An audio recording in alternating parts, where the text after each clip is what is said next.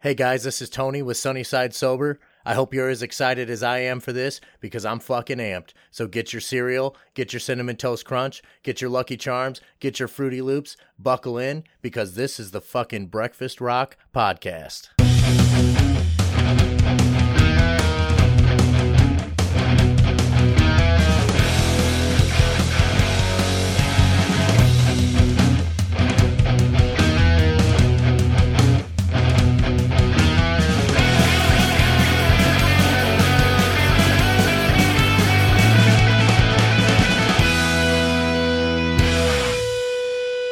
Welcome everybody to the Breakfast Rock podcast. I am your co-host Tony, And I'm Derek. and we are happy to be back again. That's right. Always happy when I make it to Tuesdays when we record this every night on Tuesdays, usually depending, I guess, on other factors. Tuesdays seem to be, Depending on the situation. yeah, Tuesdays. We got a good one tonight though. We got we got a pretty good episode. Um we got a I'm going to say we got a lovely episode because the we do have a the- lovely episode. We have a lovely episode because I feel like it's almost a redemption episode. Oh yeah? Yeah.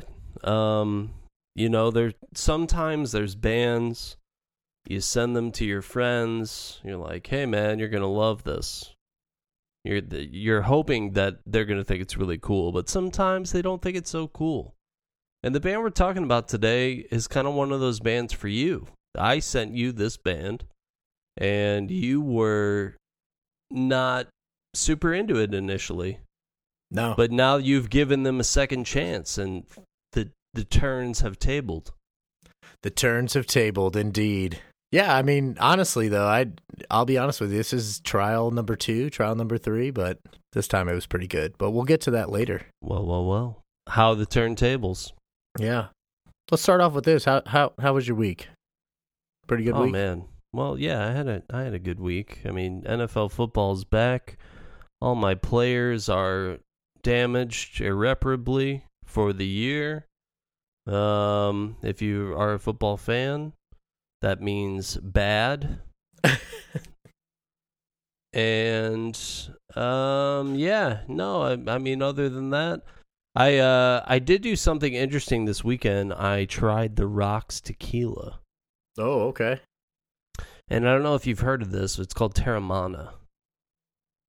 And uh, you know before i came in town and saw you a few weeks ago um i stopped by this massive liquor store in kentucky and there was a person that was like specifically looking for Teremana and i had never had it Okay. and I thought it was just going to be something absurdly, insanely ridiculous. But it was like twenty dollars at my local grocery store, and I am by no means like a tequila um, expert, like not even in the slightest. But this tequila was really, really smooth Ooh. and problematic.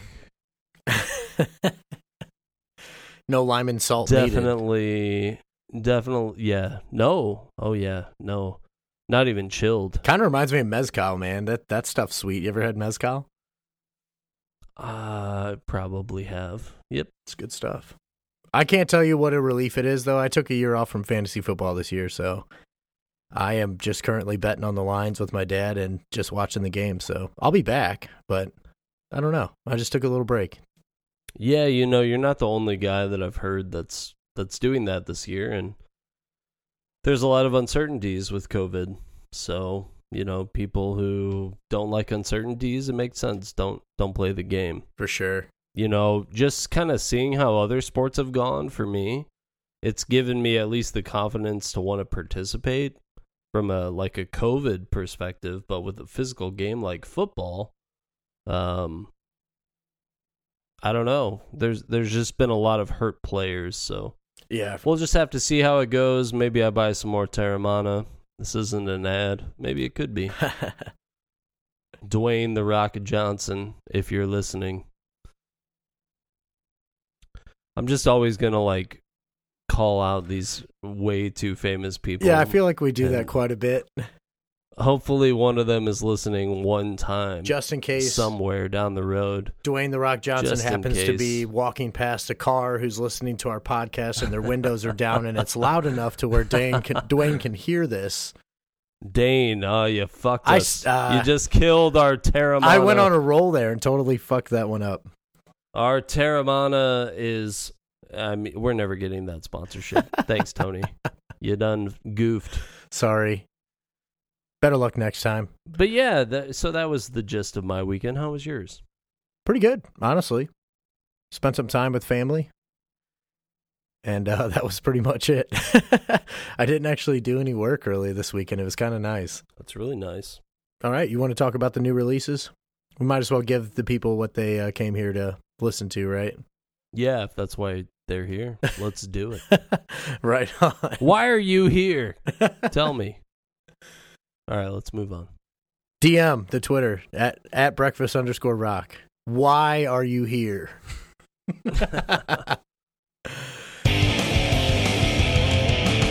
Let's talk about the new releases. Um, only album on the list we got for you is Knuckle Puck. They released 2020 on the 18th of September. I checked out a little bit of it. It sounds like Knuckle Puck, but I mean, if you're a fan, give it a listen. Why not? Support the band. I don't have anything to add to that. Pop punk, pop punk. You like pop punk? You want some pop punk? Shoot the pop punk into your veins. Knuckle punk. Knuckle punk, pop punk. Boom. You'll love it. Let's highlight a couple EPs here. Mayday Parade announced Out of Here is coming out October 16th, which uh, that's okay. All, all right. Yeah, you like It's pop on the punk? radar. Put that pop punk into your pop punk veins. Mayday parade. Mayday pop punk. Pop punk. I love it. Pop punk popcorn jamboree. nice released a new single, Free Earl. Uh, I threw this in here personally. I don't think Derek's a big fan of the band Nice, but some somehow, some way, I've become really into them lately. So I felt the need to add them to this list because I really enjoy that. Is it is it nice or is it nice? It's nice. They have nice little breakdowns in there and some great guitar work. is it nice? Like, you know, it could be Russell Wilson or it could be Mr. Unlimited. I think it's like nice, Oh. Like nice. like Borat. Or like very nice. That's how I think of it. so free Earl by nice. If you're gonna check him out on Spotify, N I I I C E period. Nice. bring me- bring me your tears. I will look upon your treasures. Do not shapeshift on me, Gypsy. What a classic. He's got a second one coming out, by the way. It's already done. Next yeah, up, no, that's insane. Pup Pup uh, announced they're releasing a new EP, which this is probably the most exciting piece I think as far as singles go because they released a single called Rot from that EP, but they're putting out a new EP and it's called This Place Sucks Ass. And yes, that is the real name. This place sucks ass. What a great name for an album. That's supposed to come out October 23rd of 2020. What I really like about that album is that it took like definitely more than one person collectively to approve that. Like four or more guys got together and they were like, "This place sucks ass." That's the name of this album. Oh yeah, for sure. And they were like, "Yep, yep, it's true, yep." And they were like, "So that's the album name. This place sucks ass." Who is their label right now? Oh, I'm not sure. Rise Records is what Morbid stuff came off of. I don't know. I was just curious. It could still be Rise. I mean, um, their singer was. They were doing things uh, on like a pretty national, international level. I mean, they're from uh, Canada. Yeah. I think they have like a medium to smaller size label. For sure. And so that's probably where they're they're still at. But their their singer was doing things out of his van, like he was doing van videos and stuff. I saw that during the quarantine. He was just parking in a parking lot. no, I think it was just outside his apartment. He said something like his apartment was too small. to Oh yeah, the in. neighbors were getting pissed off. I think he said the noise level. He got noise complaints. Yeah. So he was just taking a van and parking it in a parking lot and recording videos. So That's great. that gives you any indication on the you know the label support of the industry right now. Super pop. Um, super I feel like it's dude. a good one. I fucking love Pup. What I mean, it's so. I'm not. We're not going to dive too much into that. I just want to say this: we were so lucky to catch them at Firebird that time with like 40 or 50 people. It was amazing. Oh yeah, never will happen again. No. And listening to Rot, their new single, what a fantastic break! oh yeah, for sure. I mean, if you're so like uh, one of the arguments I think against bands like Pup is that it's a lot of noise. hmm And noise is fun when you're there and it's live, but noise isn't always fun when it's, you know, in your car. So listening to Rot, it's a lot of noise, but when you get to the bridge, it's very musical, very heavy, very cool. For sure, yeah. They they uh, they got a nice little thrashy sound. They pack a they pack like a such a heavy sound. I feel like in like a small gate. I don't know how to describe it. Like that's how I think of it. I don't I don't know how to. The, the riffs and and the tones, the way they mesh, it it's all great. I love it. I have no complaints about Pup. I mean, seeing them live, listening, listening to them, you know, on the records, sounds great. I, I've definitely been to those shows in the past where you listen to someone on a record and it's so overproduced that their live performance just doesn't even compare. Um, Pup's not one of those bands, so everything that you get on the record, you're gonna get live, and I respect the shit out of that. And I'm excited to hear this new EP on that note, it is a little interesting to me. I feel like we're getting a lot of EPs out of this year in Yeah. 2020. A lot of surprise EPs that maybe we wouldn't have gotten had quarantine Right? not been a thing. And I haven't really decided if that's a good or bad thing yet. I haven't decided if it's proactive or just kind of a result of a struggling music industry. What do you think? Um, I'm gonna say that it's a good thing in the sense that because of the situation, labels aren't selling shit right now. It's just, I mean, as far as like the music goes, they're not. The industry is not doing well. So I feel like, um, the artists like are able to basically basically be more creative, like be in their own zone and less uh less pressure from like hey you got to put this music out or you got to meet this deadline or hey you're about to go on tour like i feel like it might be a good thing it's putting them in a good space you know Yeah, I mean, definitely from like an artistic space, I feel like we're getting some cool, unique stuff. You know, um, it is disappointing to think about the fact that there might have been projects that were uh, intended to come out this year that unfortunately weren't going to come out uh, because of quarantine. Foo Fighters. he said the album's done i don't think he ever said it was coming out but damn it covid He did say it was done, but touring makes the money. Records don't make the money anymore. do you think we see taylor swift's folk album without quarantine or is that still planned oh man, great question. what a blessing i'm glad you turned me on to that what a great question. And I don't know if you watched. It's not on our itinerary, but she did a performance of Betty live. doesn't have to be on the, American itinerary Country dude Music Awards. i recorded Right? it baby i was there Is that the ACMAs? yeah i believe so i don't remember what award show it was but i did watch that hell yeah I want to. I want to double check and make sure that I'm saying. What a right. selection, though. It's funny how we both fell in love with the song Betty, and which is great. I mean, that's probably the best song on the album. First one you showed me too. But the fact that that was the one she did live, I was like, no way. Like this, maybe it's her most popular song. I haven't really been paying attention to the numbers, but what a song to pick. I mean, that was like I remember seeing the video like pop up on my timeline. I was like, no way, she did Betty. I was a little bit surprised. Okay, it was the it was the Academy of Country Music Awards. Okay, So that was where I was messing up. still great Um, pick. I, Great something felt weird to me. But yeah, um really really cool that she chose that song and uh, you're uh, you and I are on the same page. I don't know if that's one of her more popular songs. I like to believe that it is cuz I think it's the best song that she's ever written. but also kind of surprising that that was a song selected for a country music award show because Yeah. It's I got know that Taylor Swift's roots are in country, but that's not a country song. right. It, it kind of had it's that. not even close. It kind of had that Dixie Chicks, which that's kind of a reference to later in the show, but it kind of had that Dixie Chicks feel to the songwriting, um, like the song style. I'll tell you why later. I see you giving me that look.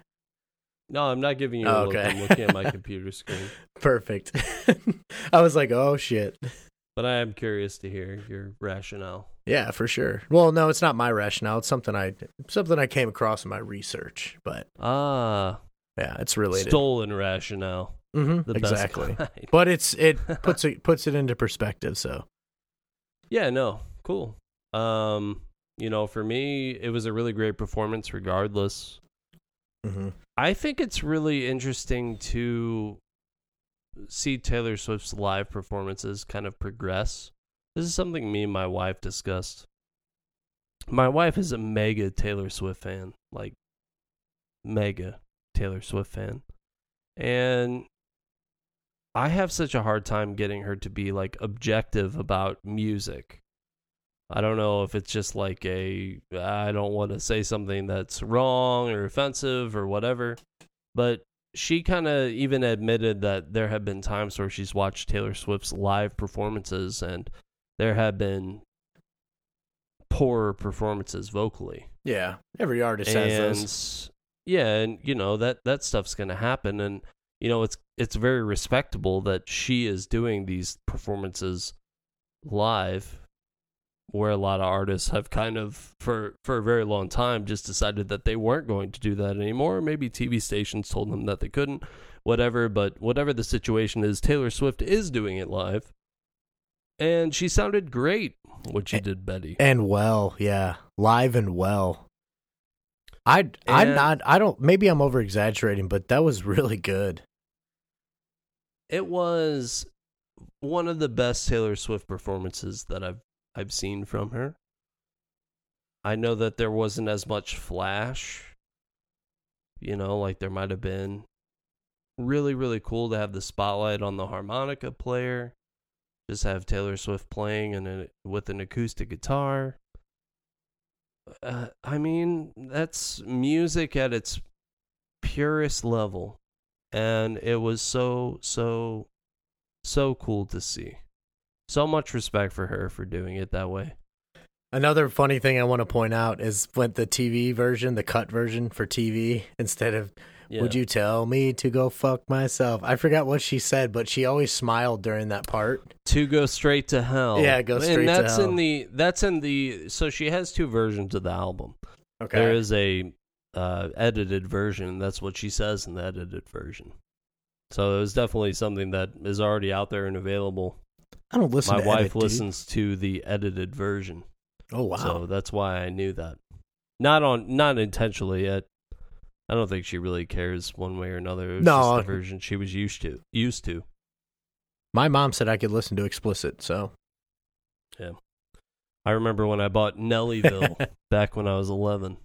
oh And my when I was god. like, wait a minute. my uh, my mom I made my mom go to I went to Target I got cuz she was happening. she had to go there to get some things for the house and I specifically was like I want to buy Nellyville I had done cut the grass save my allowance whatever and I got the edited version and I listened Oh, my aunt my aunt had the explicit version my aunt was a lot younger than my mom and my my other aunts and uncles but she had the explicit version and I would listen to her version and I was like this isn't what I got so now Taylor Swift is the Nelly of our generation.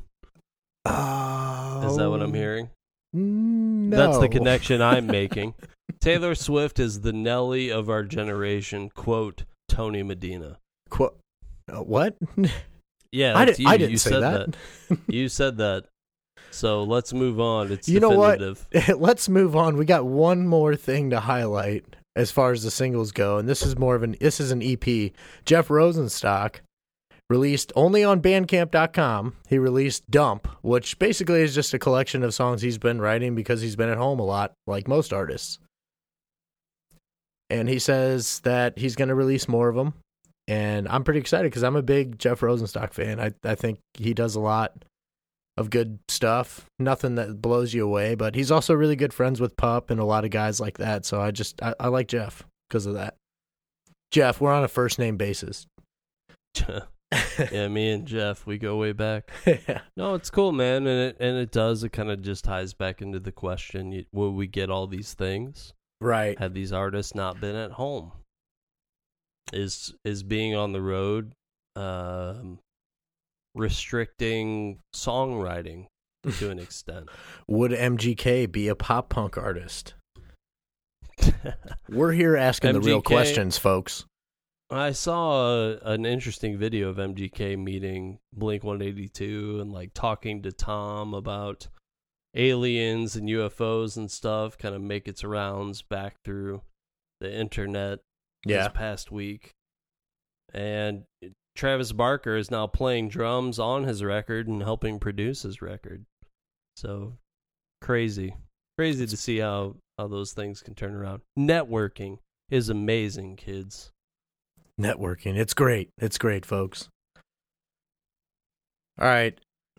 I just want to talk about, I just want to mention this briefly. Not briefly, but it's pretty cool. Weezer and Fall Out Boy faced off on Celebrity Family Feud. And I mean, we grew up with those bands, so I- that had to be mentioned, one. And two, I'm really excited to watch that episode. I think Seth Green, Seth Green also guest starred with Fall Out Boy on their team, if I read correctly. Uh, I what a so. nostalgia trip. Seth Green. Right.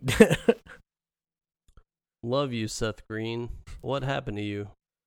What Dr. happened? Evil's son. He was Eric Forman's nemesis in that 70s show. That one episode. He wanted to. Well, no, he was in there for a lot of episodes now that I think about it. But wow, nostalgia trip. yes. And I saw Rivers Cuomo facing off against Pete Wentz at some point. Yeah. Pretty cool. Um, I love Celebrity Family Feud. Family Feud is one of my guilty pleasure shows. Celebrity Family Feud has been really interesting to me just this year. It's on Hulu, but they remove some of the old episodes sometimes. Mhm. I told you before we started this podcast, like old Queer Eye, new Queer Eye did an episode together. I thought that was really interesting. Um, RuPaul's Drag Race did an episode that I found really interesting. Mhm. Um, super entertaining, super fun. I just watched an episode and it was like Terry Bradshaw versus uh, one of the Olympic ice skaters from the last Winter Olympics. Terry Bradshaw. Yeah, and Terry Terry Bradshaw and I guess Terry Bradshaw and uh, Steve Harvey are, are friends. So they were they were having an amazing time. And Terry Bradshaw's family look like looks nothing like Terry Bradshaw. It's like all these uh blonde girls with like I don't know. You look at Terry Bradshaw, and Terry Bradshaw's just like you look, you see Terry Bradshaw, and then you see his family, and you're like, "That's You not see- Terry Bradshaw." you see Terry Bradshaw's family, you're like, wait a minute, what? All these girls look nothing like you, Terry Bradshaw. Congratulations. what a goofball, Terry Bradshaw. I don't know. It's weird to see Terry Bradshaw, and I know I'm getting off topic, but it's weird to see Terry Bradshaw doing that show because I feel like he reminds me of my dad and every dad I've ever met. Just like this normal dude who's like complaining. He's like hyper competitive and complaining about the rules of Celebrity Family Feud. And to his credit, it was one of the worst like polls of all time as far as answers go. But I love that show, and I'm excited to see Fall Out Boy and Weezer go head to head because, I mean, those two bands have done probably the best job of staying relevant Oh yeah, in for sure. comparison to all the other pop punk bands. Their marketing team, whatever's going on, the label, who whoever's doing that, you guys are doing a great job. Keep it up. And but I'm still gonna listen to "Take This to Your Grave" from Fall Out Boy.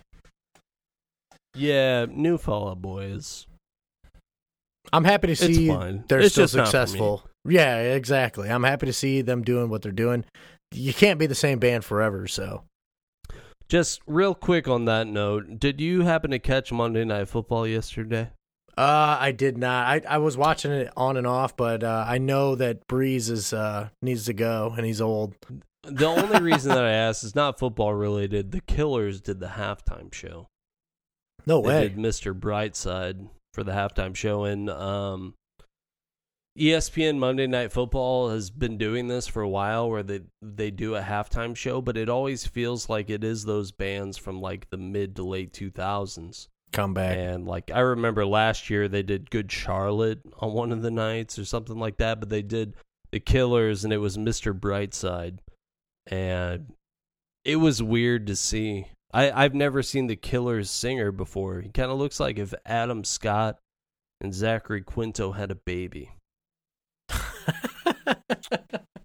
and he looks so young. And it's just um it was interesting. It was cool. But I didn't know if you had caught that. was New Found Glory and not another teen movie, or is that is that uh, good? Charlotte? That Charlotte? was good Charlotte. That's good, Charlotte. Okay. Yeah, that's good. Two Charlotte. things on the Family Feud thing though that I wanted to say. First, Terry Bradshaw. I hope he wakes up every morning and is thankful for that defense he had. That's all I'm saying on that topic. Wow. Second, Terry Bradshaw is the man. How if you dare got to pick a celebrity Family Feud episode, Derek gets to pick one. You got two bands. Well, this is a rock show, you know, punk, pop punk, punk, whatever. What what two bands would you want to see face off? Oh man. Sorry to kind of. I mean, I just. Oh, Throw it I out there. like it. No, I like it. It's spicy. Um, okay. Two bands going head to head. head to head. Um Do I do dead people get to play? Yeah, I was gonna say if you want to stick with that era, like the Fall Out Boy, that era. But if you want to do, you know, whatever, that's Oh, fine that too. era. Yeah, I That was gonna say keep it kind of like Okay. Yeah, I can do DIY era. pop punk. I mean, you could even do like Yeah. Mom Jeans versus uh, My Chemical No, Romance if you I wanted wanna to. That's an see- example, but Here's what I want to see. I want to see New Found Glory versus Blink 182. that's so funny. Blink 182 is going to win on comedy, but New Found Glory is going to win on energy. So, Yeah, agreed. who's going to really be the winner? I don't know.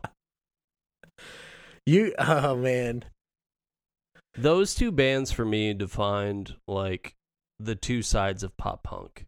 You had this this side of pop punk that was like com- comedy and just having fun and letting loose and then you had this other side of pop punk that was like kind of doing things heavier and more energetic and both those bands I feel like spread things from themselves and for me they're they're really the two starting points of pop punk modern pop punk okay, okay. You want to hear mine? no Okay. yeah go ahead That's good. I think I I like here. Let me honorable mention real quick. I was gonna say Good Charlotte versus Simple Plan originally ooh because for That- me when I was younger they were like the the same, not the same, but like it was like rivalry in my head. I don't know why. yeah but you know how no you were. that's yeah that's like this the mental uh, capacity that i had as a child it's like here's the two versions of pop punk good charlotte and simple plan for sure. and then as i got older i i feel like both those bands were just they were maybe a branch off of blink 182 like what is the darker version and what's Mm-hmm. the lighter version Oh yeah, for sure. You know who else I'd like to see? i don't know i'm scared now that was that was a good pick Story of the year in Ludo, Ooh. the St. Louis Showdown. St. Louis Showdown. Story of the year in Ludo. Story of the year And- got way bigger than Ludo ever did, though. they both are releasing they both well story of the year just released new music ludo's releasing new music as of today which is fucking Did Story of the year released new music? well i'm talking about wolves like there's something recent what i was Ah, getting at is you got you know we can compare the two but also a, maybe a match of family feud sure. Yeah. no, yeah, that was something really cool to see. Tim Convy yeah on Twitter. said something about he's really excited about the new Ludo music, and you know they've been dropped. They went to a really big label, Island Records. They released two full lengths off there. They were on late night talk shows. Yeah. Um, really big national tours. Had songs and records that charted. Obviously, things didn't ultimately pan out for the long term, but um, For cool sure. to see that they're still at it. We'll have to definitely get to a Ludo album. And story of the year too. Well, we've actually done one in the past, but that recording's probably gone now. We should probably redo that eventually. Story of the year. Yeah, Yeah. Page, Page Avenue. Yeah, I'll always talk about story of the year with you. Ludo, what a band though, man. Tim Convy, he's the keys in the band, right? That's right. You know what I find really fascinating about Ludo? I don't know a lot about their personal history, but it felt like they they kind of had their own little group of bands that kind of followed them, maybe their own like sub label or something like that. Mm-hmm. It's like Tommy and the High Pilots and um, Building Rome were kind of always playing shows with Ludo.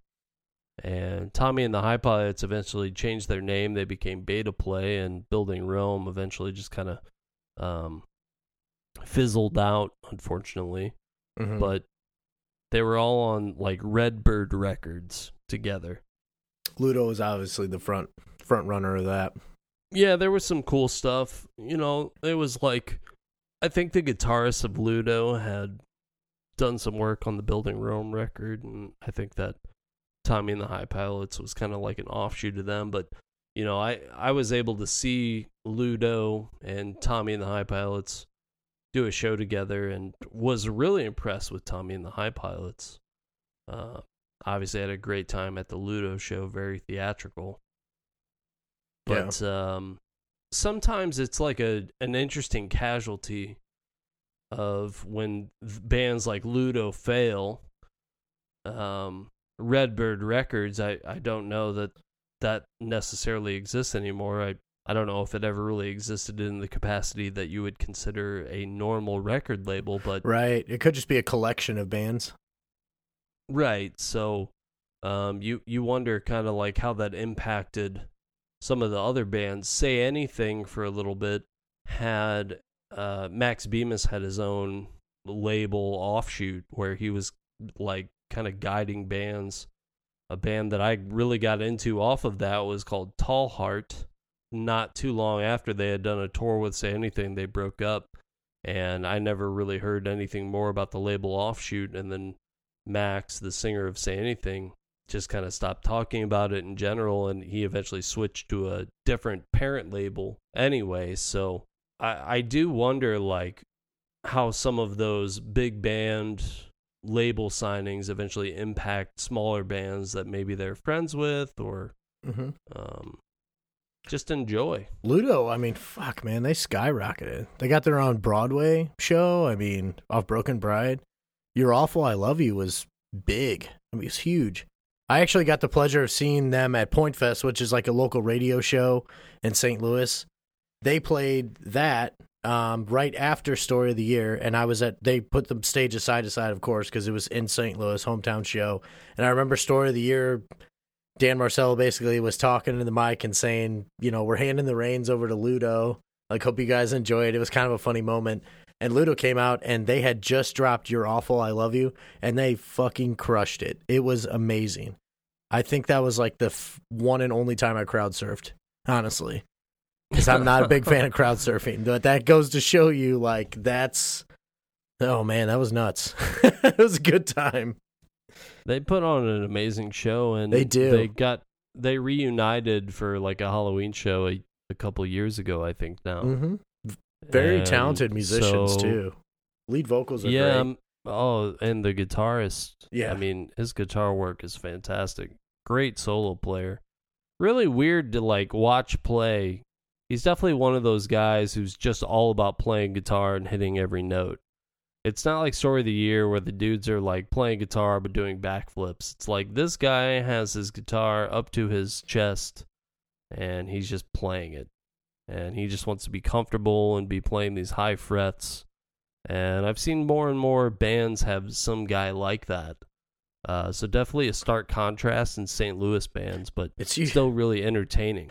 When you see that high bass or high guitar, you know that guy's probably the most talented bassist or guitarist in the band. Yeah, you're like this guy's about to fucking shred. this guy's about to melt my fucking face.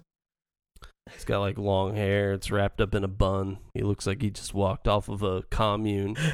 He's got his guitar up to his nipples, and you're like, "Fuck, that guy's about to sh- melt my face."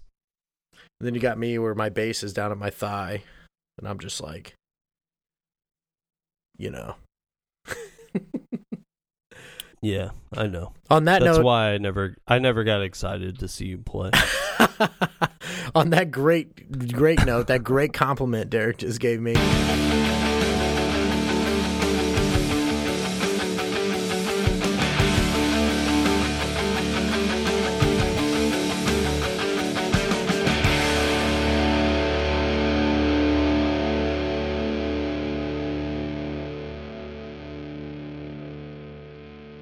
Yeah, buddy. All right, so let's talk about Ratboys. I'm Boys. so glad that you have come around. We talked about this a little bit last week, and you were not really, really excited for Rat Boys. it it was hard for me to get back into and I think it was because I really did not dedicate because this album first of all this album requires you to dedicate the time and the energy to listen to it honestly at least for the first time and then I enjoyed it a lot more and I happened to read the lyrics while I was listening to it which is also kind of new for me but I had that dual screen action going Nice. I got the mood lighting going in my in my we'll call it studio Mhm. office in the basement Mhm. got myself in the right mind. It was great. They took me on a journey. This is an album that um, was really kind of a turning point for me. And the reason why is that, for whatever reason, for a long time, like it's it's been really rare that I've gotten into bands that have female vocalists, and I don't know why that is. Um, I'm just being honest. I just sometimes I don't know if it's like because I can't sing along to them as easy or what the deal is, but when I started listening to this record, I was like, okay, I love this band. Like this is this is the kind of music that I wanted to hear. And this person being a female vocalist doesn't bother me at all. It's not even about like sing along ability. Like I still can't really sing along to these songs the way that I would like to, but I feel like every single one of these songs just kind of like draws me into a uh, space, like a headspace, where I'm just I'm able to think about the music, but I'm able to kind of expand that and just think about general things. Yeah. Um, I would say that I had a clear headspace going into this, and it. I I feel like I went on a journey, man. I was kind of it was kind of nostalgic for me at some points. Um, I felt myself jogging through my memory as a kid and like rethinking about different experiences, while also reading about hers. While you know listening to the lyrics, reading them. It was in some ways kind of relatable as far as the feeling goes. Like I feel like I get this this atmosphere they're trying to put out there. Like I really enjoyed honestly, this is what what did I say second, third time I've tried to listen to this and I'm glad that you've kept at it. I'm thankful for that, Derek. Good. But really, I I now I, I, know I that I it. can be I can be pushy forever. as as all the kids say today. Good night, GN. I felt that. Is that what the kids say? I don't know. But that reminds me, we're talking about GN by Rat Boys specifically. GN, which- and it does stand for good night. Yeah, an internet language, and that's what I'm taking it as. And, and I also no, read that, that is somewhere. But that is official. It is from their record label, Top Shelf Records. They have info on their website, and GN stands for good night. lovely. It's nice. Uh, honestly, it is a good night. It's good night vibes, evening vibes. Evening vibes for sure. Although I don't think I have any of these songs on my evening vibes playlist. Maybe that'll change. I don't know. We'll see. Let me give a little background here. We got basically two core members Julia Steiner, singer songwriter, lead vocals, Dave Sagan, who's lead guitar and vocals. They met in the fall of 2010 while attending Notre Dame That's right. College. That's right. Started making music together. Yeah. Great music is what it turned out to be. And, you know, they did some of that stuff, released some demos, did the things that new bands do. Got a record deal with Top Shelf Records. GN is actually their second full length release off Yeah. of Top Shelf Records. AOID is the first one, right? AOID Yes. is the first one. And if there is an internet lingo for that, I'm not sure what it is. I'm lost. I, I have no idea. I am too old, although if they were going to Notre Dame, that was their first year in 2010, fall of 2010, then that would put them at the same age as us, at least.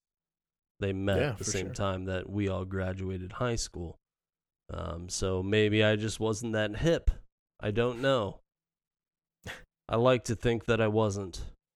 I But was not. um But yeah, GN is great and you know, when I was digging into Top Shelf Records, do you know who else is signed to Top Shelf Records? to be honest, love? I have no idea. Well, I'm I'm going to tell you a band that we love Okay. and you're going to be surprised, I think. Cuz we've co- we've covered them. It's a great big pile of leaves. No way. Yeah. Seriously? That's the same. Yeah. What a cover, label. too. A great big pile of leaves. One of my favorite records of all time. You're always on my mind. I was hoping you would like finish my sentence for me. It's you're always on my mind. Oh, sorry.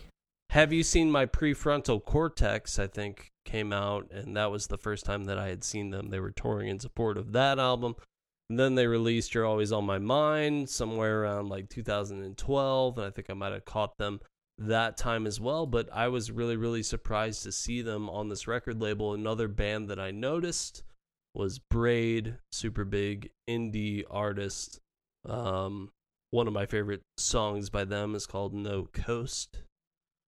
And uh, my Okay. wife hates that song. Empire. Empire used to be on this record or on this record label. Wow. I've heard of them. Yeah.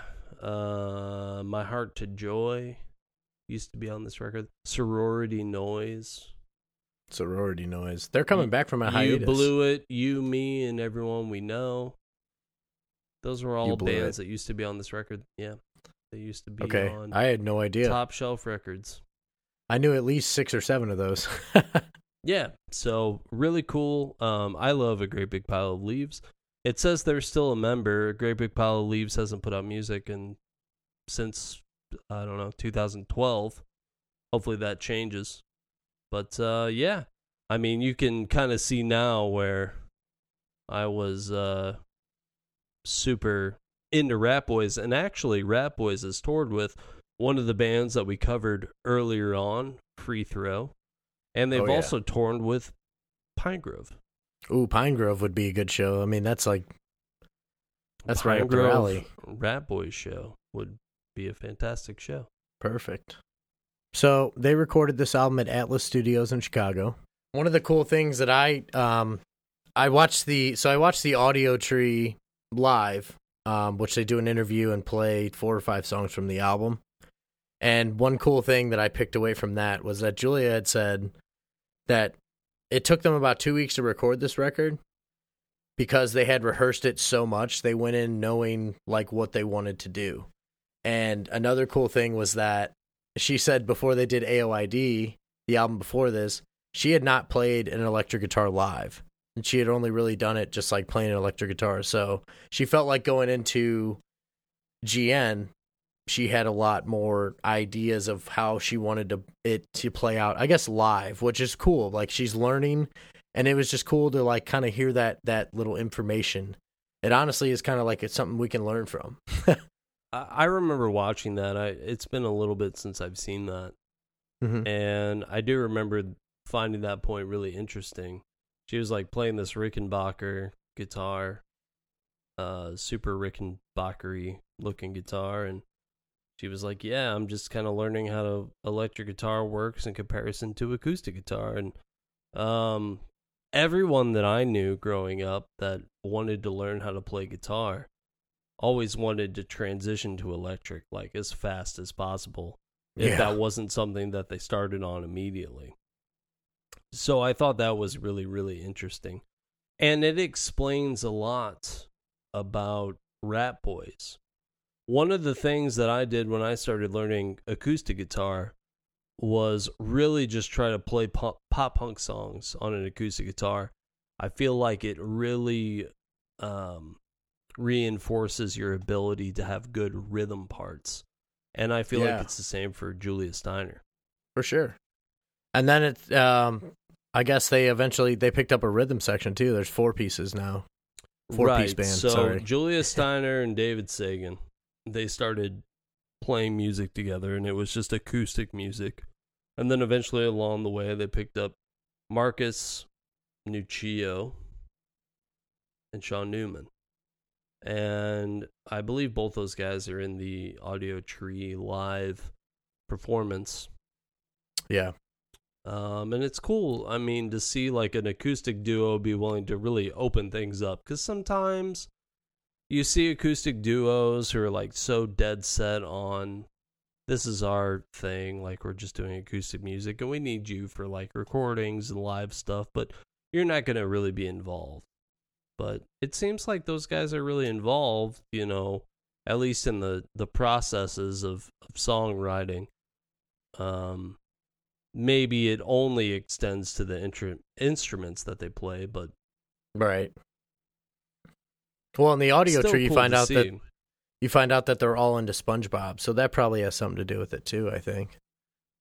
yeah, yeah, they they like took a DVD player with them on tour or something. They're just watching Yeah. SpongeBob. They had the first like three seasons, and they were like, "We're we're getting ready to tour this album" because it was the day they had re they they did the audio tree on their release show day, so they had a show that night in Chicago, and they were like, "Yeah, we're just doing audio tree, and we're already packed up for tour."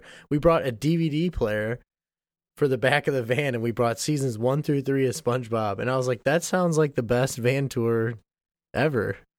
It just seems super laid back. It seems like a cool group of people Right. to just play a show with. I find it really interesting, like, you know, for them to tour with Free Throw, who those guys are known to love to drink all the time. Right. And then, you know, Rat Boys is just like, no, we're going to go to the back of the van and we're going to watch SpongeBob. when I ripped my pants, oh my god, what a great episode. I thought that I knew everybody was by my side, but I went and blew it all sky high. I so bad. I so bad. and when I don't even favorite- get a passing glance. And all because I ripped my pants. I'm not gonna ask you what your favorite When episode is Big because that's Larry came around just to put him down, SpongeBob, SpongeBob. turned into a clown, and no one ever wants to dance with, with a fool who went and ripped his pants. I'm gonna I'm gonna cut this from the episode probably. No, don't leave it in. What were you gonna ask me? Leave it in. I wasn't. I, I was gonna say I'm not gonna ask you what your favorite SpongeBob episode is because we were gonna go on a probably a deep rabbit hole. My favorite SpongeBob episode is uh when they do the Bubble Bowl. Bubble Boy. Bubble Bowl, not Bubble Oh, Bubble Boy. Bowl. Yeah, yeah, Bubble Bowl. I thought you said Bubble Boy because that was another episode. I had that Oh. on a uh, video now. You remember those? Like a little. You had a video now. It's like a video player, like in black and white only, and you'd like put these. It was basically like a Dude, I do remember those. Oh my god, yes. I had that episode on video now. It's like the only episode I owned. Dude, my favorite was the jellyfish when he brought it home as a pet. And they had that dance Oh, party and all the disco lights and them dancing. Dun-dun-dun. I could do the whole thing, but yeah, they had like a rave and SpongeBob's pineapple. Awesome. Speaking so, of yeah. that techno, though, let's talk about like the sound overall of the album. Like, what did you? You want me to go first? Um, I, for me, just laid back. You know, it's it's a really laid back sound, and there are certain songs that pick up a little bit, but it's always really clean guitar, and it has something that I have just loved since I was like even like a preteen, teenager, even in all like my pop punk glory days when bands just put in that like slide guitar, that really reverby, clean country sounding guitar, Mm. it sounds really cool, man. And Rat Boys does it so so well. so so well. Other bands that I've loved that had that was um Fountains of Wayne had that. Uh the Weaker Thans had that. I want to say um Pine Grove has had that. And there's definitely been more bands like in between, but those bands Tallhart had that. I, I talked about them earlier. Yeah. Um, those bands, there's just so much feel in those songs. That's why I really get into them. It's not even about just like that sound. I don't think it's just about the feel. Yeah, that that twangy that twangy slide guitar is when used well, it's lethal. This has been a PSA. I like it. Lethal. No, I, that I lethal. really That lethal bottleneck slide. going off of that. Um, kind of a little fun fact that she, if you watch the audio tree, you'll you'll catch up on all of this. But uh, it's just something that adds to the sound. She said that a lot of her influences came from powerful feminist solo figure. So we're talking, and she mentioned a lot of 90s country. So she mentioned Shania, Faith Hill. But one thing that she mentioned the most was the Dixie Chicks. Um, I can't forget the name of the album. I forget it, but she said that she really loved that album. And when I watched the audio tree, and this is after I had initially listened to the album, like sat down and listened to the album front to back, I was like, man, that, I mean, that's what I was thinking the whole time. Cause sometimes when I was hearing things, I was like, it's got those, like, if you ever hear their cover of landslide, I don't know if it's on that specific album, but it's, Oh, it's got that, that vibe. you to don't. It. You don't even have to explain. the landslide cover is. The landslide cover Mhm. is really good. Oh, really fantastic. good. Probably one of my favorite covers of all time. I, I love the Fleetwood Mac version. Don't get me wrong, the Dixie Chicks version is fantastic. And um, I remember my mom being a super huge fan of the Dixie Chicks and listening to those songs and liking them as well. Goodbye, Earl. Whenever you kept telling me about Nice's uh, new EP or new song today, Free with Earl. in it. Yeah, Free Earl. I just kept thinking about Goodbye, Earl by the Dixie Chicks, which is a great song. Earl. which, if you haven't heard it, it's great. The Dixie Chicks kill Earl. Na na na na na na. Something like. Goodbye. All right, let's just the rest of the podcast is just going to be me covering Dixie Chicks. Let's go. We should do a Dixie Dixie Chicks episode. We should. We should do a Dixie Although didn't Chicks they get episode. like not canceled, but didn't people hate them because they said they hated the president or something? Yeah, Iraq War, you know, very controversial at the time. They're back now. For sure. I mean, they were still good. They're still talented. It doesn't matter. Yeah, politics. Politics, great. So, getting back to the album, GN. I would say Good night. if you're going going into the Ratboys, um, overall this album has a lot of melodic tones, which is a lot of reviews you'll read mention melodic. It's very obvious, but it's good. I think it, it's tasteful. Um, she's very So- very. I'm, I, you know, on this note, are you? I don't, I don't want to ask such a like a grandstanding opinion right up front, but I kind of do. Go ahead. You told me last week that you like Devil's Printer more than this album. Is that still the case? Oh my god. I I don't want to eat my own words, but it kind of is, yeah. I think my Okay. issue was when I f- went down to listen to this album a few times, I kept getting distracted or losing interest. Hmm. I think for me, I finally was like, you know what? I'm going to listen to this album front to back, no matter what. And it, you, you just got to get in the right mood. You have to clear your schedule, you know, eliminate all interruptions, get in your own headspace, and then just vibe. And okay. that's exactly what I did. And reading lyrics for me, which I'm probably going to try this on future album reviews personally, that helped me understand and feel the music a lot more because I was re- more or less reading a story, but hearing like a live audio version of it. As far as the instrument instruments go, it was great, man. I I really like this album. I'm glad you kept hammering away on it because I'm probably going to be trying to force it down everybody's throat that I run into. Mhm. Sorry, forcing it down everybody's ear canals, right?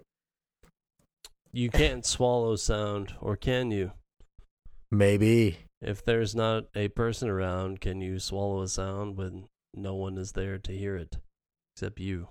Yes. Yeah, that's that's how that goes. That's how I remember. That's how it. that's how sound works. I think. I'm glad that you have reapproached this record, but I still prefer this record, and probably for all the same reasons that you don't prefer it, where it's just everything is a little bit calmer and everything is just a little bit more of like a laid back record, and that's why I like it. I have so much pace shoved in my face all the time with a lot of the music that I listen to. And when I come to Ratboys, I don't necessarily want this upbeat pace all the time. And so when I have GN, I'm kind of going to pick that. I feel like they do it better than other bands might. You know what I hear when I listen to them? Some things I heard last night. I, st- I started jotting these down, jotting these down. I had a computer in front of me. I had a notepad up. I started typing these up as I was listening and as I heard them, them. typed. Yeah, same thing. Jotting down a thought, whatever. I Do heard people. I do heard a- people still jot. I don't know. I still jot notes. I guess at work because I kind of have to. Yeah. All right, you jotted. But at some points, I heard a lot of like Band of Horses. At least I think I did. As far as the slow picking, finger picking. Um, and I heard a lot of Modest Mouse too with like the guitar he was playing, like his solos and Oh. how messy and how raspy it got. I heard a lot of Modest Mouse, which I'm a big fan of both of those bands. I also, for some reason, wrote Fleet, Fleet Foxes. I'm going to mention that one, but I honestly don't agree with that anymore. And it's only been 24 hours since I made that note. Yeah, that would be wrong. I no, you know what? F- Fleet Foxes in their in their folky sound. You know what I'm saying? Like the finger picking. There's not so much gang vocals in uh, Ratboys. Right. Yeah, I mean, I think those are some solid comparisons. Modest Mouse. Um, I really, I really like them. Maybe we'll do one of their albums because I want you to listen to one. Yeah, so I'm not crazy familiar with Modest Mouse. Modest Mouse and Franz Ferdinand came out at about kind of the same time. And I felt like they had similar sounds and they both had this like stylistic choice of kind of the same thing as the Killers where they were all kind of doing this like pre I don't know, like they were like doing this 30s pre 30s genre kind of like clothing options and things it made them weird to see and i couldn't help but Yeah. like get over that when i was listening to their music because as i've said in past podcast episodes i used to always watch the music videos so if you go and watch a franz ferdinand video a modest mouse video um it's like all these dudes in like old style suits and top hats and fancy mustaches and shit and um that wasn't Yeah. cool like at the time to me i just i thought it was weird Are you uh are you familiar with the Smiths, I assume? yes So their guitarist Johnny Marr eventually joined Modest Mouse in 2006. And he did uh We Were Dead Before the Ship Even Sank with them, which is probably the album I would probably pick for us to listen to. Maybe a different one. but Johnny Marr from the Smiths is in the Mo- in Modest Mouse, so maybe you can kind of hear his, I guess you like his work because I feel like he had a, a Uh, decent hand in crafting like or crafting writing their their new records. I I will have to give them a shot. I mean, if you're if you're saying it's worth it, I'll I'll definitely give it a shot. hmm I hate to dig up the Smiths because I feel like whenever you talk about the roots of the genre with anybody, they always got to throw the Smiths in your face. That's just a personal pet peeve of mine. But Yeah, man. I mean, you know, if my sister's listening, she might agree with me. everything comes from somewhere, right? But Right. Right. But at the end of the day, you, you also do your own thing. And so that's kind of where Ratboys comes into play. You say they remind you of Modest Mouse. Mhm. Maybe they do. Uh, A little bit. you know, Yeah. maybe not for me. But um, for me, this album does a great job of just kind of bringing you in slowly. For sure, man. So I was yeah, I was gonna say let's talk about let's talk about the first the opening tracks, first three or four. Okay, let's talk about Let's the first first 'em. two because I feel like they have All a right. similar pace. Molly has like a 30 second intro that kind of brings you in, and it's just weird radio nonsense. Yeah. Does it Sounds like turn her you just- off? It, no, it, it kind of piqued my interest. Not in a, not in a oh my god, this sounds great, and more like a what the hell is this? Okay. Molly for a long time was like the song for me before I really Yeah. got into the full album. I was like, well, I still really love Molly. I share a lot of the same experience that you had, where it was like I could kind of zone out listening to this. So there's 10 songs on the record. I might get through three. And then I'm like, you know, I'm just going to think about something else. I don't know. Like sometimes that would happen, but this is an album that's kind of interesting because where in a lot of albums I might recommend that you start front to back. This album I feel like you can kind of start where you want to start and there's like a few different starting points and then listen to it through the end from that point. So like if Dude, you, you wanted to start on crying about the planets, start there and then finish with Peter and the Wild Peter the Wild Boy. If you want to start at Wandered, same thing. If you want to start at Molly, maybe you get lost in it a little bit midway through, but still try and complete the album if you can. I think starting. Side note: I think starting with Dangerous Visions and going all the way and ending with crying about the planets. That's the way you should listen to the album. So going from like six, the sixth track to number five. Yeah. Okay. Either way, I I that was one of my notes here. It's funny you mentioned that the the track order for me it wasn't bad. I was just like this is an interesting way of doing it. I it's good. It's definitely good. But the way they ended it too, but we'll get to that later. But yeah, the first two tracks. First Molly's tracks- Molly's definitely a good opener. It's definitely a good opener. Yeah, I like Molly a lot. I really like the Yeah. bridge, like ending solo kind of thing.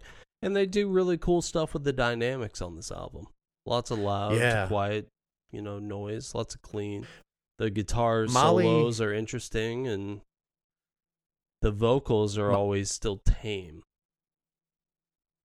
Right. Molly almost samples all of like everything you're about to hear. I don't I want to say.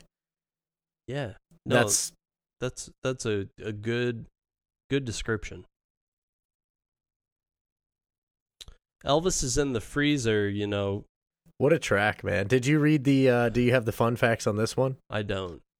Give me the fun okay, facts. so I I happened to so when I was as I said before, I was reading the lyrics while I was listening to the album, something new for me. And when I googled the lyrics for Elvis in the Freezer, I came across an article and I forget the album or the the uh, website. I hate to not give them credit. I'll have to look this up and maybe like post it later or something on Twitter, but um Julia had said that this was about her cat that had passed away. And while she was at college, she came home for Thanksgiving break, and her parents were like, "Don't go in the basement. Elvis is in the freezer." And like that's really sad, right? Right. That's I see the look you're giving me. But what she said is honestly, I just kind of made light of it. I was like, that's kind of like a funny thing. Like a you know, it happens, like your pets die. And she was like, obviously it's very very sad, but that's kind of something that stuck with me and they wrote a song about it. Elvis is in the freezer. So it was kind of a funny line to her. what do you have to say about that? I don't think I can listen to this album anymore. but that's that's the thing is she was like talking about how like be like a lot of the songs like she doesn't want them to be seen that way. She wants them like the to be like triumphant. Like the silver lining or like it's a funny lyric. And it was funny because she kind of laughed it off. because she gets she probably gets the reaction you're giving me right now all the time. And believe me, I had the same reaction when I read it. I was like, "Oh, that's kind of sad." This is an interesting fun fact. I don't know Mhm. that I'd describe it as fun. Oh, I'm sorry. It's just a fact. Yeah, I mean, it's what she said about the song. I'm not going to deprive the listeners of the facts. No, now you've made me so sad. All right, well, we're done with the podcast here. Let's cut it off. Thanks for watching, listening. Sorry. No, it, that's uh, uh, uh um, um, what do I say? Well, if you watched what do I say? It's not cool. Great fact, Tony. Thank you. well, if you watch the music video, it's a basically about it's in in reverse, but people comforting their friends or comforting the people during you know times that they would obviously need help or some consoling or some support, emotional support. So it kind of all ties together. That's cool. It's really fucked up. Believe me. I trust No, me. I I, mean, I, I- honestly, I, thought about well, should I even say what I read about the song? But I, th- I mean, it's an in, maybe not fun fact, interesting fact. No, that's cool. Um and it's interesting just the way you describe it. If you've ever had to put an animal down, it's not the same as like when your family member dies. Like Well, ooh, I need to add an important detail to that story. okay. In Louisville at the time where she grew up, it had been raining a lot, and her parents could not go out and bury the cat because the ground was too soft. Like, you don't want to do that. So they had put him in the freezer, and she had come home for break, and it just happened to. So I, I don't think their intentions were to like stuff the cat in the freezer and Right. hey, your cat's in the freezer. There was there was some underlying circumstances that all, they couldn't do all that I'm trying to say here is like there is a grief to putting down a pet. Absolutely. that is really hard to convey to people who didn't have pets or um, did had pets but just they hadn't put down pets in a while. I mean it's just different. When your dog dies or something you go into work the next day and it's just like hey how was your weekend? Yeah i had to put down my dog. Oh sorry but like if a family member dies, you know, like if you went into work and it's like, yeah, I had to bury my dad. They're like Yeah. they're like, "Oh, fuck. I'm really sorry to hear that. Is there anything that I can do? Like, you know, I hope that it wasn't too sudden. How are you feeling?" By the way, why are you here? You should probably yeah, you should just go home. Like, don't worry about it. But like losing a pet, I I haven't lost my dad, so I I guess I can't say that it's not similar. But I've lost family members and I've lost pets, and it's not Mhm. it's not fun. So for me to know now Elvis is in the freezer is about a dead cat. Shit. Well, for Interesting for her, way it's of grieving. obviously yeah, exactly. Obviously, for her, it's a coping mechanism, and you know what? It means it means it's more sad for her, and if that's how she wants to deal with it, that's fine. Yeah. It's also a good song. I, I enjoy the song. No, it's a it's a good song. It's a big part of this album too. So I will have to listen to the song again knowing that information. yeah. Let's talk about the next two. West Side and Control. What'd you think of these tracks? Um, I to be honest with you, I don't have many notes written about West Side. It was a good song. Um, Control though, I listened to this song and heard the lyrics and kind of understood what was going on. A good, very good song. But again, she goes back to that that like triumphant dark like lyrics I don't know how to describe it. She throughout she keeps this theme throughout the album. And it's not all like it's not all depressing and sad and emo. There's great songs on the album. But this is another one of those tracks that really stuck out to me when I first listened to it, like for real, for real. And I heard the lyrics. It was a good song and it it's kind of kind of kind of eerie and then triumphant. It's a happy ending. These two songs definitely have more of an upbeat tone for me. Control, especially, it's a nice build. West Side um, does a lot of cool stuff with the dynamics. Just when they say West Side, West Yeah. Side, the lyric is highly emphasized. Super, super cool. Then they do Control, and um, it's like really fast paced again. And then you move into crying about the planets. I have another background story for this one that I found. Crying about the I, I. I, uh, control, no control. okay. I another thing. I for some reason I was hitting the jackpot on these. So apparently Julia's little brother Paul almost wandered into a in the direction of an oncoming train when they were kids, and somehow, some way, he just turned around at the last minute and didn't wander onto the tracks. And her, she basically quoted her dad and said that he said that this solidified his belief in angels. I thought that was really interesting. So if you go back and re-listen to that album where it talks about those um uh something something hands snatch him away from the tracks. I was like, oh, it makes sense. Dude, you're Another thing that I found. You're about to change my whole perspective on this record that I love already. well, this is all. Keep in mind, man. When I, I again, this is the. I'll, I've said it five times now. This is the first time I decided to search the lyrics and read along with the music. And in those searches for the specific songs, I it would be like third or fourth link. Interview or Julia says such and such about song, and I was like, oh wow, that's pretty interesting stuff. Oh, or I, there's even I videos am, sometimes. I am enamored with you right now. Just go ahead. yeah. I'm just here to listen. Go for it. no, let's talk about the next two. What did you think about uh, no, you said there the was another and- thing about roll. You said there was another thing. Another thing about you what? You said there was another thing about control, and I interrupted you just to express my excitement. No, no, that that that was it. I, that was it. Was the story behind it? I just happened to stumble upon what Julia had wrote the song about, Okay. which was her little brother Okay. Paul, basically almost getting hit by a train, and then at the last moment turned around for some unknown Like reason. that- Obviously, like that Chris Rock movie. yeah. Except Chris Chris, Chris Rock. Rock. dies in that movie, I think. Yeah. Crying about the planets. What fun facts do you have for me? Crying about the planets. So this one was also it was um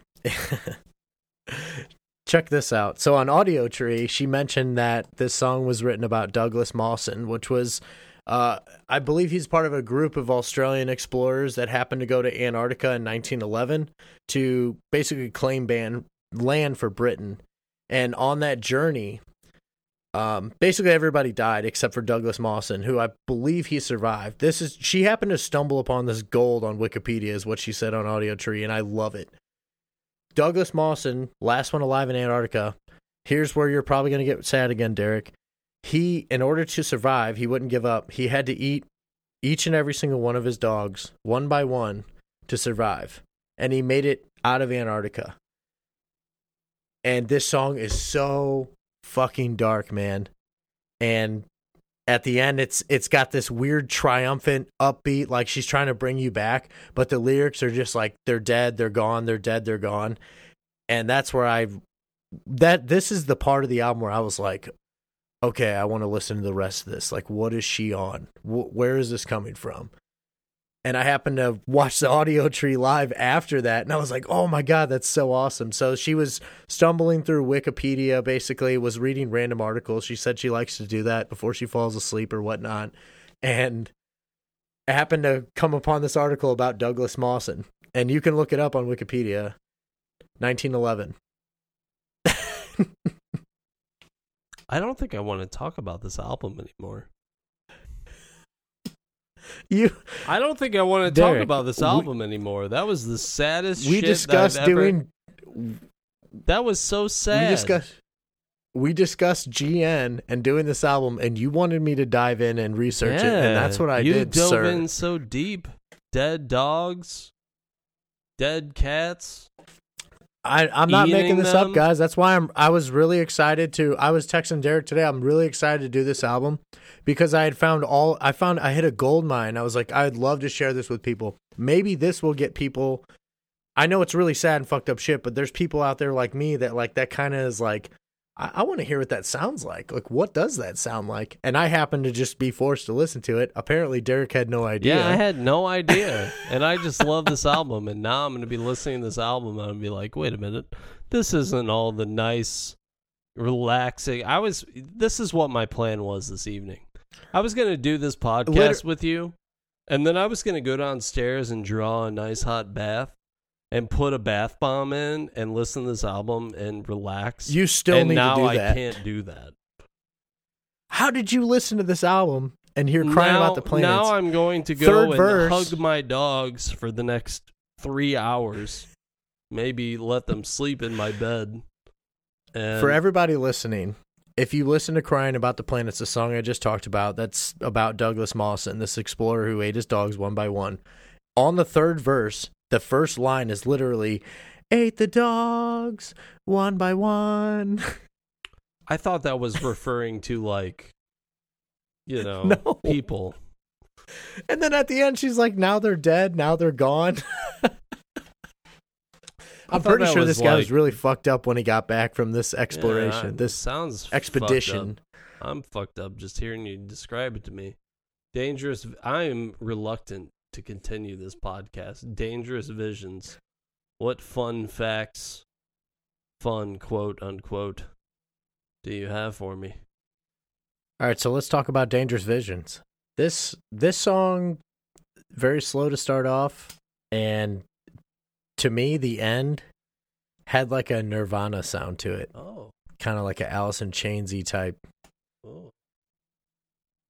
Just with like maybe maybe more with like the the guitar tone at the end and with the messy feedback, but I kind of I Yeah, it's- no, you're you're not you're not wrong. It's definitely like very grungy. And I feel Mhm. that way about their follow-up album Print, Printer's De- Devil. Fuck. I feel that way about their follow-up album Printer's Devil. It's super grunge, very 90s influenced. Let's talk about the next two then. Wandered and GM. Wandered was the one that I tried to convince you was going to be something that maybe sparked your interest last week. You know, if you wanted something, maybe you weren't into the traditional Ratboys sound. Wandered is the one that's kind of more offbeat. What'd you think about it? For sure. I for me it, it reminded me of a 90s a good 90s hit. More more 90s. It's like I, don't know why I got this like this weird like 90s you know like the 90s playlist. I feel like if you snuck in Wandered by Ratboys, nobody would notice. It would sound like like a maybe the Cranberries or something It like has that, a very know? like sex and candy vibe. Mhm. Nice bluesy sound. Got that twangy guitar. And then that guitar solo after the second chorus is so good. And then he goes in they go into a groovy bridge like right after that.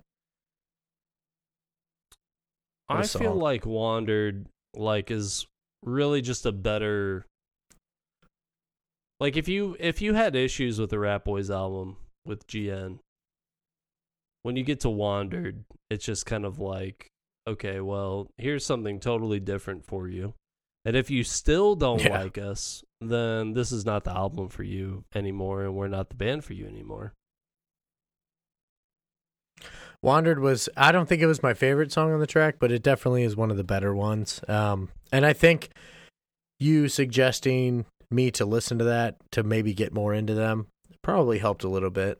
I think Wandered was a pretty good song overall. And it's not something But yeah, directed at you specifically, but Yeah. just you know anybody who might listen to this and think I'm not into this, so maybe I'll listen to Wandered. for sure. I definitely heard right when the song starts. I definitely heard that '90s hit, like those '90s one-hit wonder bands, which their Ratboys is obviously is, is not that, but it's kind of what it reminded me of. No, I mean that's a great, great description that really I hadn't considered. It's true. I mean, and and they remind me a lot of '90s bands, '90s grunge bands. So Yeah, they're like an indie folk rock alternative thing, you know. But um, they they have that '90s vibe for sure. yeah, definitely. I think Wandered is where for me it came out a lot. Uh, what about GM? I mean, this is pretty much just sounds like a song that she wrote about their experiences touring and kind of hanging out with on the road and with the band and stuff like that. It's kind of the vibe I got from that. So I'm guessing GM is the uh, internet lingo for good morning. Yeah, And what I really like about this track is the synth kind of thing that they throw in at the end. It really wakes me up in terms of the album. I think they did a great job. It's just straightforward acoustic track. It's got a little bit of like a synth uh melody at the end. And that's Yeah. always fun. this I would put this song in the same category as like a song, not in sound, but in the same category as a song like Betty. I feel like you could see this oh. song being performed as a country single for Oh. sure. It's like a it's like a feel good, like down home, kind of has that country like let's go cruise the dirt roads and hang out and do dumb shit with our friends, which is basically what we did not in the country. I mean, regardless, that's just youthfulness. That's that's the youth. The rebellious, they the do whatever the hell they want. You bring the beers and the troops will bring the freedom. one one thing I did Oh, I tried to just talk through that, but I couldn't. That was too good. one thing I did want to point out with this song that I really liked um, is how she. I basically think that they nonchalantly like listed off an experience where they basically almost ran over a guy. Let me read the lyrics to you. I have them written down because it was cool.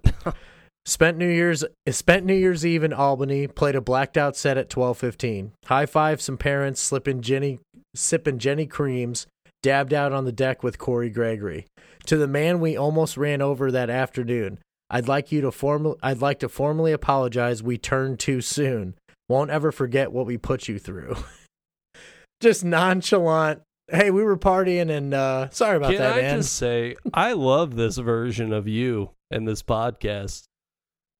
what? I, I said I love this version of you in this podcast. You are changing my life right now. I'm doing what That's I can. That's fucking man. hilarious. I appreciate that. Amazing lyrics. Isn't it? Yeah. Reminds me of that time man. that we had too many drinks and then we went to the McDonald's. Leave that for another time. yeah, for sure. But yeah, for like when I heard that, I was like, all right, this is something we could write. You know, this is like just her, just like here's a bunch of stupid shit and but not even stupid shit, just stuff that meant something to me or some stuff that that I hang on to. It was kind of like her, just like, yeah, this is what I did over the past couple of years touring with the band, and I thought that was really cool. And they made it a song, and it's catchy. Yeah, I mean um I don't know. I'm to have to look at lyrics a little bit more closely moving forward because this is fantastic. Eye-opening. Well, it's not for every band. Like you know, with her, she has her. That's that. That is what fascinated me the most about Julia Steiner is the way she writes her lyrics. Which I'm I'm not sure if I should give all the credit to her because maybe her bandmates sometimes had a hand in writing stuff. Sure. But it seems like overall she does a lot of it, and they're overall they're really clever. And not only that, they're just it's well written. It's not just. It- I broke up with my girlfriend. I'm so sad, and like your typical, you know what I'm saying? Sure. Like it's very, it's creative, it's colorful. No, I, I agree. I 100% agree. And I've picked up on little pieces of that, but I guess I, I had never really tied all this stuff together as just being. It's a very like um, intro plot peak. It's like very good story writing. For sure. And And she definitely writes lyrics for herself and not for other people, and that's what I respect about her. yeah, If it interests her, she writes a song about it, and it's most of the time probably good, I would imagine, based on what we've seen. Oh man.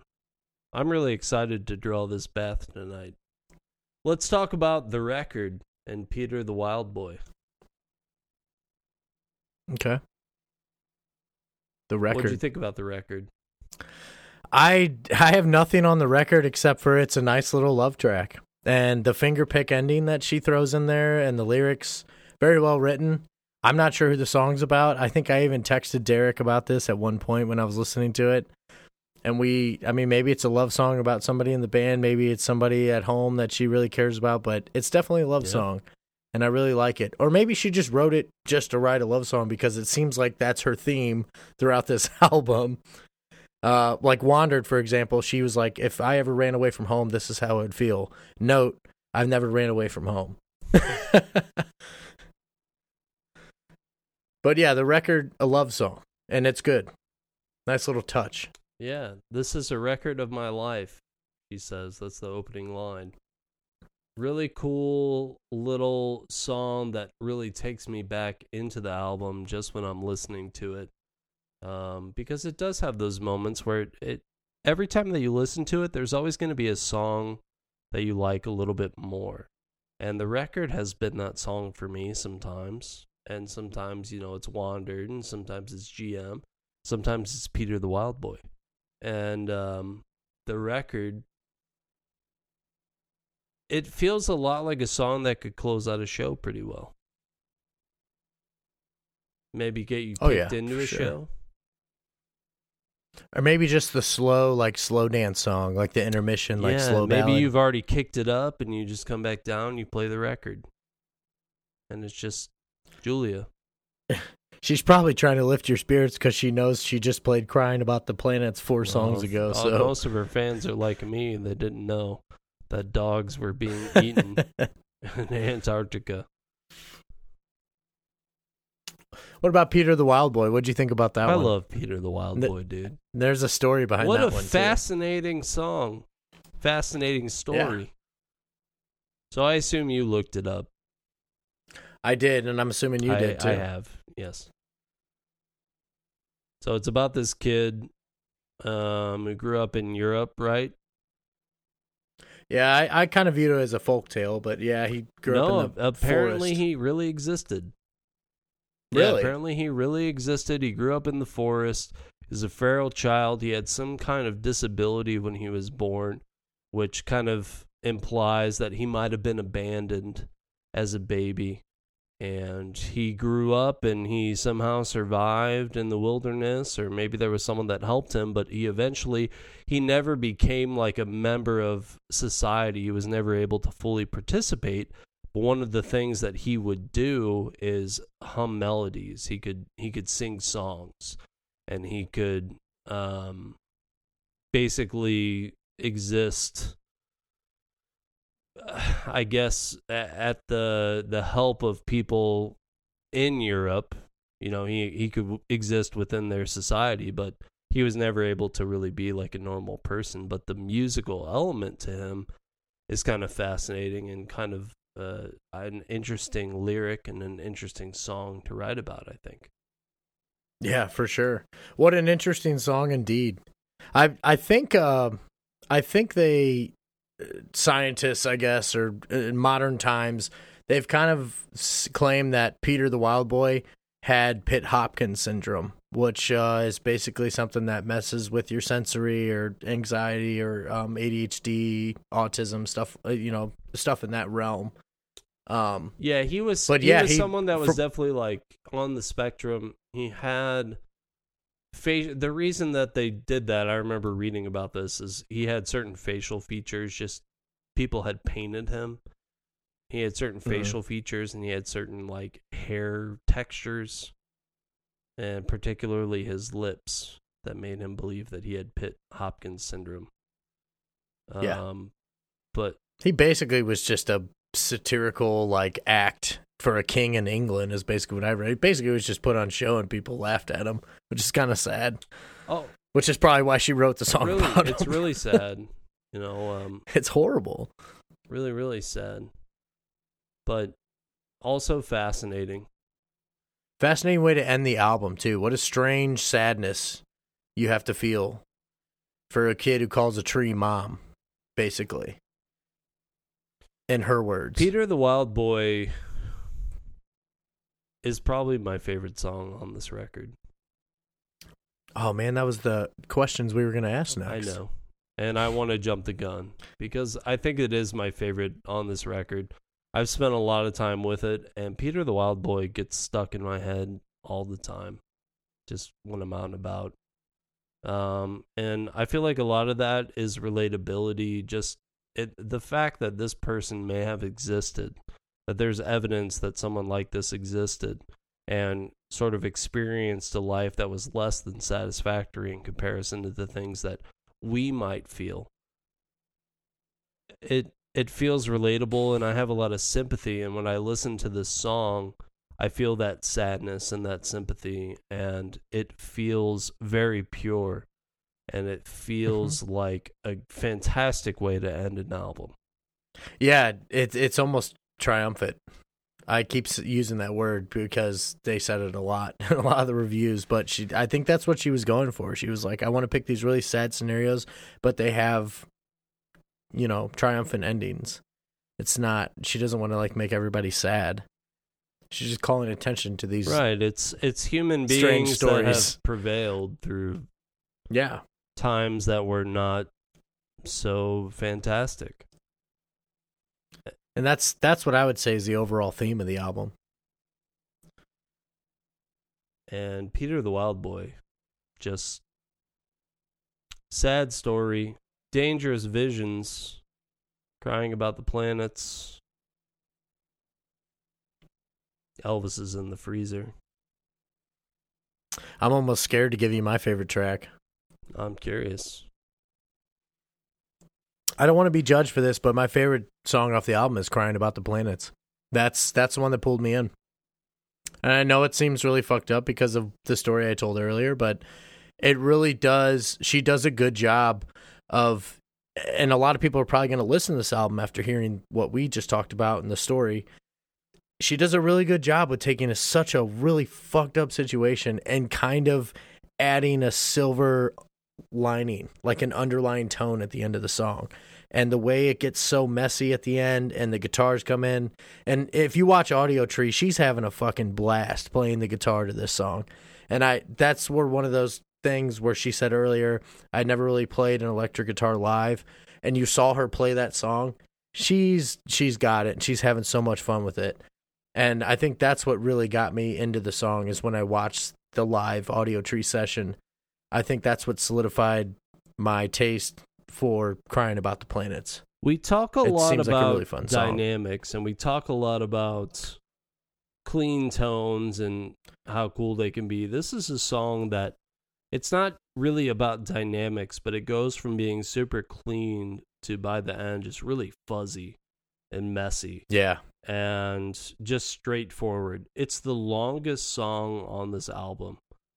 Uh, it's almost six minutes long. And I know that you say, like, hey, you're probably fucked up for like, that's your favorite song. But I will tell you, their most popular song on Spotify, at least, is Elvis in the Freezer. And most people don't know what that is about. And the third most popular is Peter the Wild Boy, which I think is infinitely sadder Oh yeah, hundred percent. Crying about the planets. At least he survived. I know it's messed up about the dogs, but I mean he survived.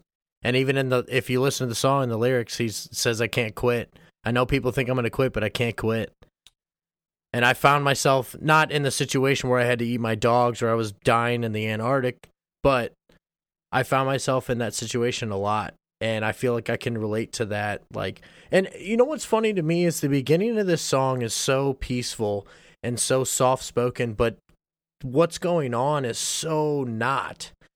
But I feel like it's kind of representation of like how he feels when he's by himself and he's doing what he's got to do to survive, and then he gets back after surviving, and I feel like that's why it's messy at the end because his head is probably just like exploding. Like all this shit just happened. How do I process all of this? I think she captured it so well. I am very, very fascinated by the story. I'm gonna have to look up this story a little bit more as I draw this bath. Are there any closing thoughts? Crying About the Planets is your favorite song. That's cool. Um, I 100% agree in that song being great. I think this whole album is great. We didn't really talk about it. GL, sort of like a sister EP to this album. Yeah. Good luck. Companion EP. Good luck, Companion. You've Changed is on there.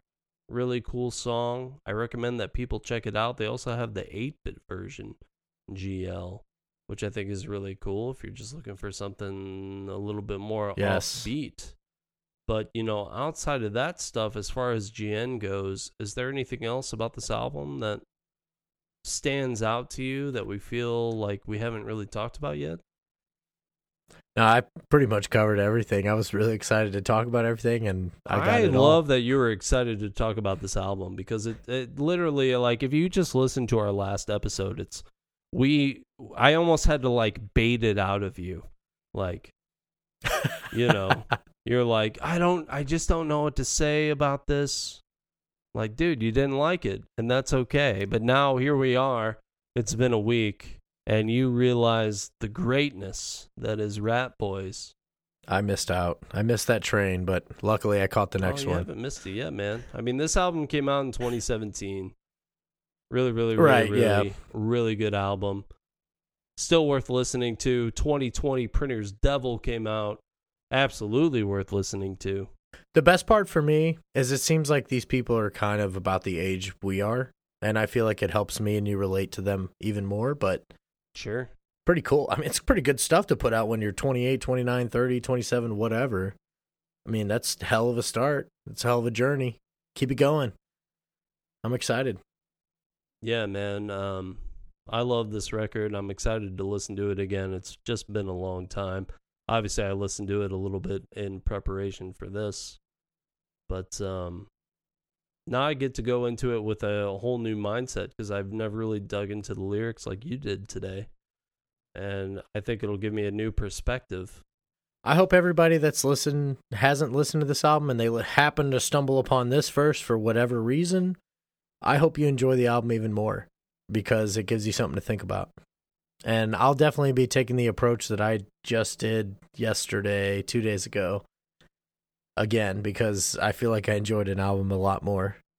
Yeah, no, I I think that's a great new approach to album listening. I think that I might adopt some kind of new album listening now. You know, in the past I had always done front to back. Maybe after I've done a front to back, I might dig into the lyrics a little bit more and do another front to back. For sure. All right, man. Well, um, this has been a lot of fun. I want to tell the people for sure. Please follow us at the Breakfast Rock podcast. It is at breakfast underscore rock on Twitter. We are now on Anchor FM. Um, you can find us on Spotify and iTunes as well. You can find me at the Bakerman two four seven and you can find Tony at a new, soon to be new. Name. Yeah, I was gonna say I don't. I I usually give out the bounce bombs handle. I was trying to be a video game streamer. Long story short, I'm gonna be changing the handle, and we'll give that out shortly. But and we're on Instagram too at breakfast underscore rock as well. That's correct. Once COVID kind of dies down a little bit and cools off, maybe we'll be more active and get out and do some stuff on Instagram. For sure. Well, we can get together a little bit more, a little bit easier. But anyway, let us know when you get that new Twitter handle. And for now, thanks everybody for listening, and we'll see you next time. For sure. See you guys.